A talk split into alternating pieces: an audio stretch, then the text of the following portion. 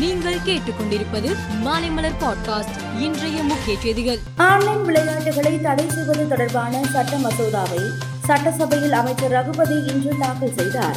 Online சூதாட்ட விளையாட்டுகள் பணம் அல்லது வேறு வெகுமதிகளை வெல்லக்கூடிய வாய்ப்புள்ள அனைத்து ஆன்லைன் விளையாட்டுகளை விளையாடுவோருக்கு இந்த சட்டத்தின் கீழ் மூன்று மாதங்கள் சிறை அல்லது ஐந்தாயிரம் அபராதம் அல்லது அபராதத்துடன் கூடிய சிறை தண்டனை விதிக்கப்படும். தமிழகத்தில் எம்பிபிஎஸ் மற்றும் பிடிஎஸ் படிப்புகளுக்கான கலந்தாய்வு இன்று தொடங்கியது.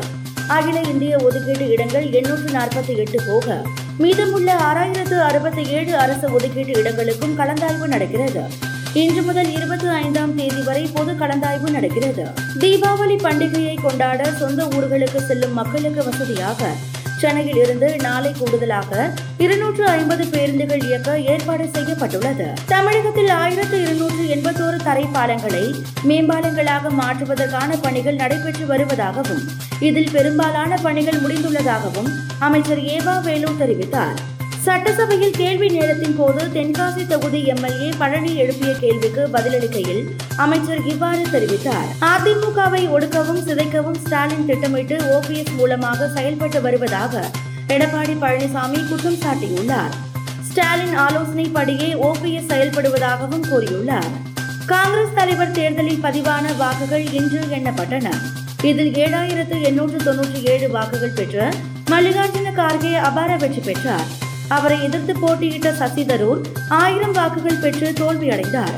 காங்கிரஸ் வரலாற்றில் இருபத்தி நான்கு ஆண்டுகளுக்கு பிறகு நேரு குடும்பத்தை சாராத ஒருவர் காங்கிரஸ் தலைவர் ஆகியிருக்கிறார் இந்தியா பாகிஸ்தான் எல்லை அருகே வடக்கு குஜராத்தில் உள்ள தீசாவில் புதிய விமான தளத்திற்கு பிரதமர் மோடி அடிக்கல் நாட்டினார்.